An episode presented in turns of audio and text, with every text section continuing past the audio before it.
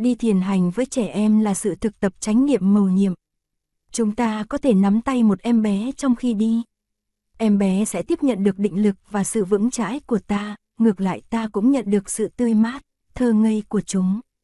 Thỉnh thoảng, chúng thích chạy lên phía trước và chờ ta đến. Em bé là tiếng chuông chánh niệm, nhắc chúng ta nhớ rằng cuộc sống thật mầu nhiệm. Chúng ta có thể nhắc nhở các em rằng thiền hành là một cách làm lắng dịu những cảm xúc mạnh hoặc những cơn đau buồn rất mầu nhiệm. Chúng ta có thể đi với chúng, nhắc nhở chúng chú tâm vào nơi mỗi bước chân. Thực tập, ở làng Mai, tôi thường dạy cho trẻ em những bài tập rất đơn giản để thực tập trong khi đi thiền hành. Khi thở vào ta nói, chân quý, chân quý, chân quý, khi thở ra, biết ơn, biết ơn, biết ơn. Tôi muốn chúng biết trân quý những gì chúng đang có trong cuộc sống và ứng xử một cách tích cực với cuộc sống, với xã hội và với trái đất. Tôi giải thích về thiền hành cho chúng như thế này, chỉ cần cho phép mình có mặt. Có mặt để tận hưởng giây phút hiện tại. Trái đất rất xinh đẹp, mình hãy cùng tận hưởng hành tinh xinh đẹp này. Các con cũng rất xinh đẹp, các con cũng là một màu nhiệm như trái đất.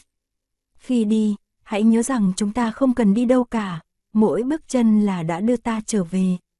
Về đâu? Về với giây phút hiện tại, bây giờ và ở đây. Chúng ta không còn cần thêm một điều kiện nào khác để hạnh phúc nữa. Khi các em đi với ý thức đó là chúng đang thực tập thiền hành. Giúp con mình chăm sóc cơn giận, cảm xúc chỉ là một cơn bão. Nó đến, ở lại một thời gian, rồi ra đi. Là người lớn, chúng ta có thể nhận diện được cơn bão cảm xúc của mình, mỉm cười với nó, ôm ấp nó và học được rất nhiều điều từ đó. Nhưng con em chúng ta thì thường bị cơn bão cuốn đi hay bị chìm ngập trong ấy. Do đó, khi thấy con em mình đang có những cảm xúc mạnh, chúng ta phải có mặt với chúng, thực tập hơi thở có ý thức với tất cả niệm lực và định lực vững mạnh để giúp chúng cùng thực tập phương pháp này với chúng ta. Thực tập, mỗi khi con mình có một cảm xúc mạnh, chúng ta có thể ôm hoặc nắm tay con mình và mời con cùng thực tập.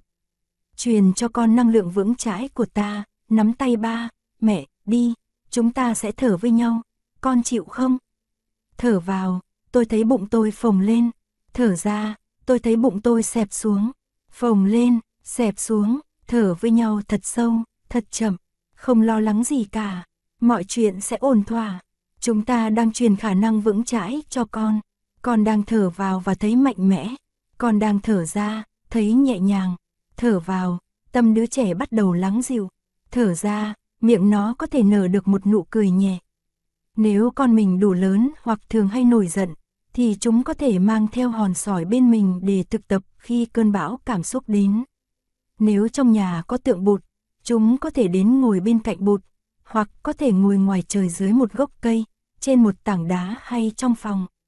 Chúng ta có thể dạy chúng cách cầm sỏi và nói, bụt ơi, đây là viên sỏi của con, con sẽ thực tập với nó khi có những điều bất ổn xảy đến cho con trong ngày. Bất cứ khi nào con giận dữ, bấn loạn, con sẽ cầm viên sỏi trong tay và thở thật sâu. Con sẽ thực tập như vậy cho đến khi nào con thấy bình an trở lại. Chúng ta khuyến khích con em mình mang theo hòn sỏi bên người.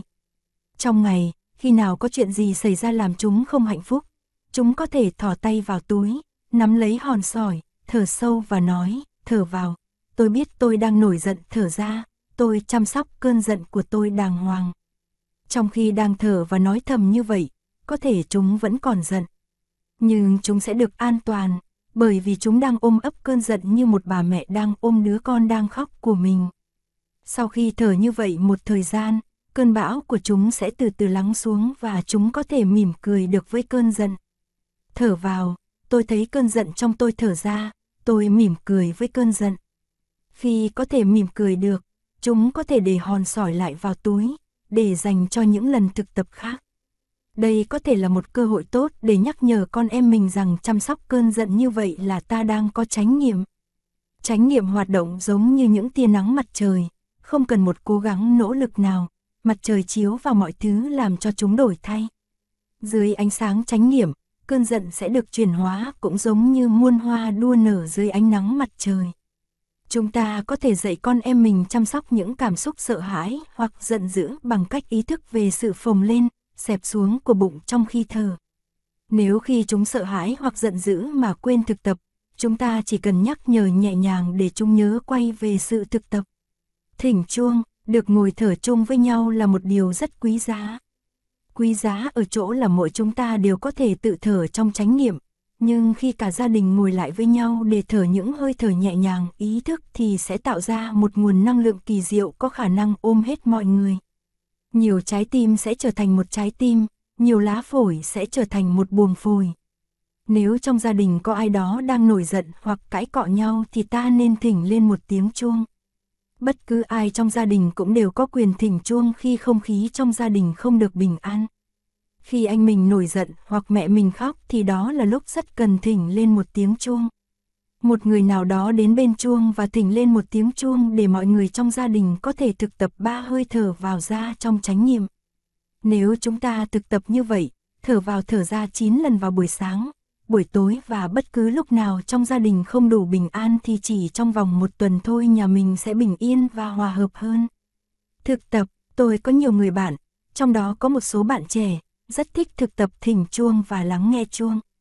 Buổi sáng, trước khi đến trường, họ ngồi xuống, thỉnh chuông và thưởng thức những hơi thở vào ra. Ăn sáng bằng những tiếng chuông, hơi thở chánh niệm, họ có thể bắt đầu một ngày bình yên, an lành và vững chãi. Vì vậy, thay vì chúc nhau một ngày an lành, chúng ta có thể bắt đầu một ngày an lành bằng tiếng chuông và hơi thở chánh niệm. Trước khi đi ngủ, cả nhà có thể ngồi lại thực tập nghe chuông và thở chung với nhau. Cảnh tượng đó rất đẹp, rất bình an. Cách thực tập thỉnh chuông cho trẻ em và người lớn đều giống nhau. Chúng ta xá chuông, đặt chuông trong lòng bàn tay và thực tập thở vào, thở ra theo bài thi kệ trước khi thức, nhấp, chuông, ba nghiệp lắng thanh tịnh. Gửi lòng theo tiếng chuông, nguyện người nghe tỉnh thức, vượt thoát nẻo đau buồn. Thực tập thi kệ xong, chúng ta bắt đầu thức chuông. Hãy để cho mọi người có đủ thời gian để chuẩn bị thân tâm, đủ thời gian cho một hơi thở vào và một hơi thở ra. Kế đó, chúng ta thỉnh lên một tiếng chuông. Sau tiếng chuông, mọi người sẽ thở vào, thở ra ba lần theo bài thi kệ. Lắng lòng nghe, lắng lòng nghe, tiếng chuông huyền diệu đưa về nhất tâm. Hãy lắng nghe thật sâu và cảm nhận sự sung sướng yên lắng của lòng mình. Đó là sự thực tập an lạc. Sau đó, thỉnh tiếp tiếng chuông thứ hai, thở vào thở ra chậm rãi ba lần, rồi thỉnh tiếng chuông cuối cùng, thở vào thở ra ba lần nữa và đặt chuông xuống trên đế chuông. Các em nhỏ khi thỉnh chuông nên nhớ rằng hơi thở vào da của các em ngắn hơn hơi thở vào da của người lớn. Vì vậy sau khi thỉnh chuông, thở vào thở ra ba lần, em nên thở thêm một hoặc hai hơi nữa để người lớn có thể thưởng thức trọn vẹn ba hơi thở vào da của họ. Chúng ta nên thông thả và phóng khoáng bởi vì nghe chuông là lúc để chúng ta có mặt với chính mình, tận hưởng chính mình, tận hưởng sự bình an và tận hưởng cuộc sống. Tôi có thể ngồi như vậy lắng nghe chuông cả giờ đồng hồ hoặc hơn nữa mà không chán. Ngồi như thế nuôi dưỡng và trị liệu cho tôi rất nhiều. Thiền sỏi, tôi thường thích mang theo trong túi mình vài viên sỏi. Trong túi tôi không có thẻ tín dụng, tiền bạc hay thuốc lá. Chỉ có một tờ giấy, một cái chuông nhỏ và vài thứ đại loại như thế. Những viên sỏi này nhắc nhở tôi rằng loài người chúng ta được sinh ra như những bông hoa trong vườn hoa nhân loại. Nếu không biết cách bảo dưỡng niềm vui tươi, chúng ta sẽ đau khổ và sẽ không có đủ những phẩm chất đẹp, lành để hiến tặng cho người ta thương. Thực tập, chúng ta hãy may một cái túi nhỏ và bỏ vào đó bốn viên sỏi. Mọi người có thể ngồi với nhau thành vòng tròn. Một em bé hoặc ai đó trong gia đình có thể làm người thỉnh chuông. Sau khi thỉnh ba tiếng chuông và theo dõi hơi thở của mình, chúng ta lấy những viên sỏi ra, để lên nền nhà phía bên tay trái. Dùng tay phải nhặt lấy một viên sỏi lên và ngắm nhìn. Viên sỏi đầu tiên tượng trưng cho một bông hoa, cho sự tươi mát và bản tính hoa của mình. Đặt viên sỏi trong lòng bàn tay trái và đặt bàn tay trái lên bàn tay phải để bắt đầu thiền tập về hoa, thở vào, tôi thấy tôi là một bông hoa. Thở ra, tôi thấy tươi mát, lặp lại, là hoa tươi mát, ba lần. Đây không phải là tưởng tượng, bởi vì chúng ta thật sự là một bông hoa trong vườn hoa nhân loại. Hãy nhìn mình như một bông hoa và luôn mỉm cười trong suốt buổi thiền quán bởi vì một bông hoa thì luôn tươi cười. Thực tập là hoa tươi mát ba lần, sau đó lấy viên sỏi ra và đặt xuống bên phải mình. Kế đó nhặt viên sỏi thứ hai lên và ngắm nhìn nó. Viên sỏi này tượng trưng cho núi, núi tượng trưng cho sự vững chãi. Mình là chính mình, mình đang yên ổn và vững chãi. Nếu không vững chãi, chúng ta không thể hạnh phúc thực sự, chúng ta sẽ bị những khiêu khích, giận dữ, sợ hãi, tiếc nuối, lo âu kéo đi. Chúng ta nên thực tập thiền sỏi trong tư thế ngồi là tốt nhất, bởi vì trong tư thế bán giả hay kiết giả, thân thể ta sẽ rất an ổn và vững vàng. Thậm chí nếu có ai đó đến xô ta, ta cũng không bị ngã. Đặt viên sỏi thứ hai lên tay trái và bắt đầu thiền quán về núi. Thở vào, tôi thấy tôi là núi. Thở ra, tôi thấy vững vàng. Lặp lại, là núi vững vàng, ba lần. Khi vững vàng, chúng ta sẽ không còn run sợ, thân tâm ta sẽ không còn lung lay nữa. Viên sỏi thứ ba tượng trưng cho nước tĩnh. Thỉnh thoảng, ta thấy có những hồ nước mà mặt hồ rất tĩnh lặng, phản chiếu được tất cả những gì in lên đó. Nước tĩnh có thể phản chiếu được trời xanh, mây trắng, núi đồi, rừng cây. Chúng ta có thể lấy máy hình, chụp cảnh trời xanh, mây trắng, núi đồi in lên mặt nước mà cảnh vật trông giống như trên không vậy. Khi tâm ta yên lắng, nó sẽ phản chiếu hết tất cả những gì trong ta.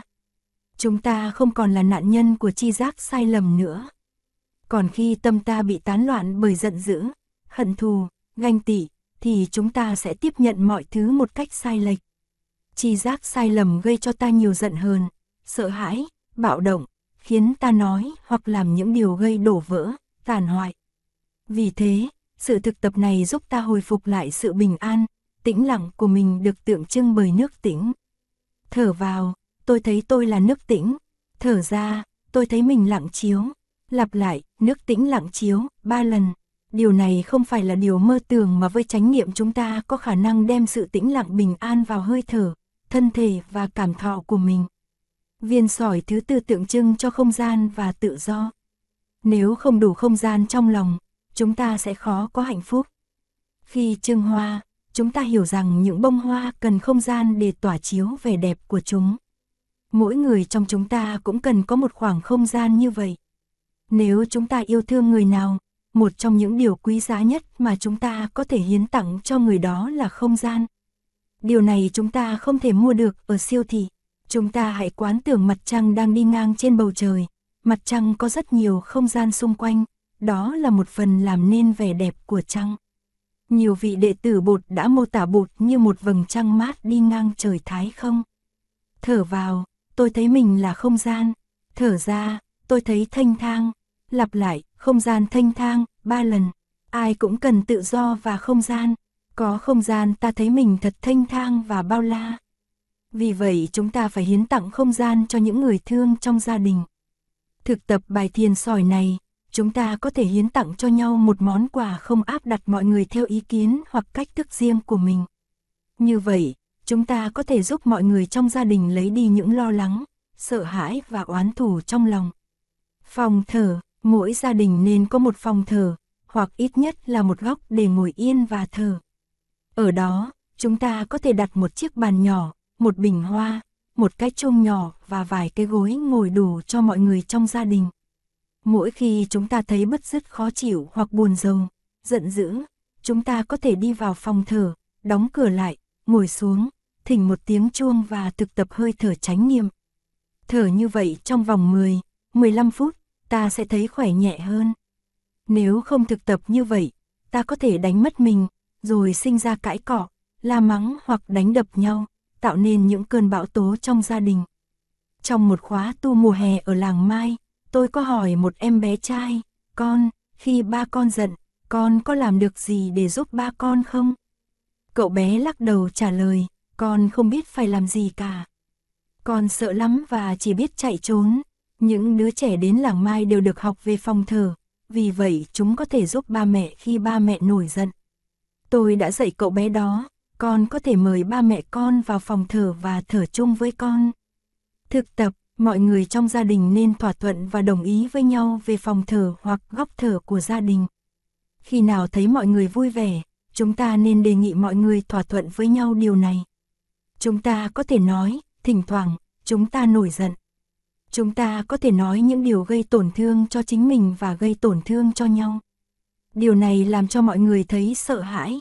Vì vậy lần tới, khi xảy ra chuyện gì, chúng ta sẽ đi vào phòng thờ và thỉnh chuông lên để nhắc nhở mọi người cùng thở với nhau.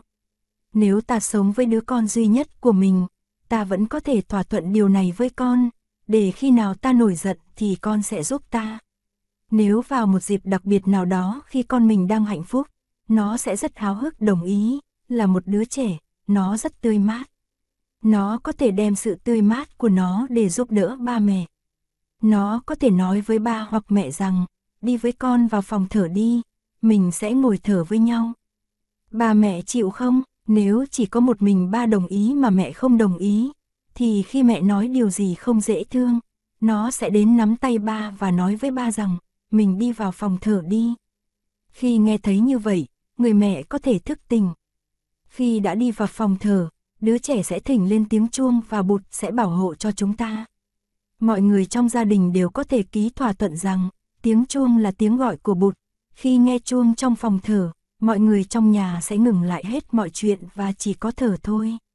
Không ai được tiếp tục nổi giận, quát tháo sau đó. Cả gia đình cùng cam kết ngừng lại để thở khi nghe chuông. Điều này được gọi là hiệp ước sống chung an lạc. Nếu chúng ta có khả năng thực tập phương pháp này ở nhà thì chỉ sau 3 tháng, chúng ta sẽ thấy không khí trong gia đình trở nên dễ chịu, vui tươi hơn nhiều. Những vết thương lòng của các con sẽ được xoa dịu và dần dần được chữa lành.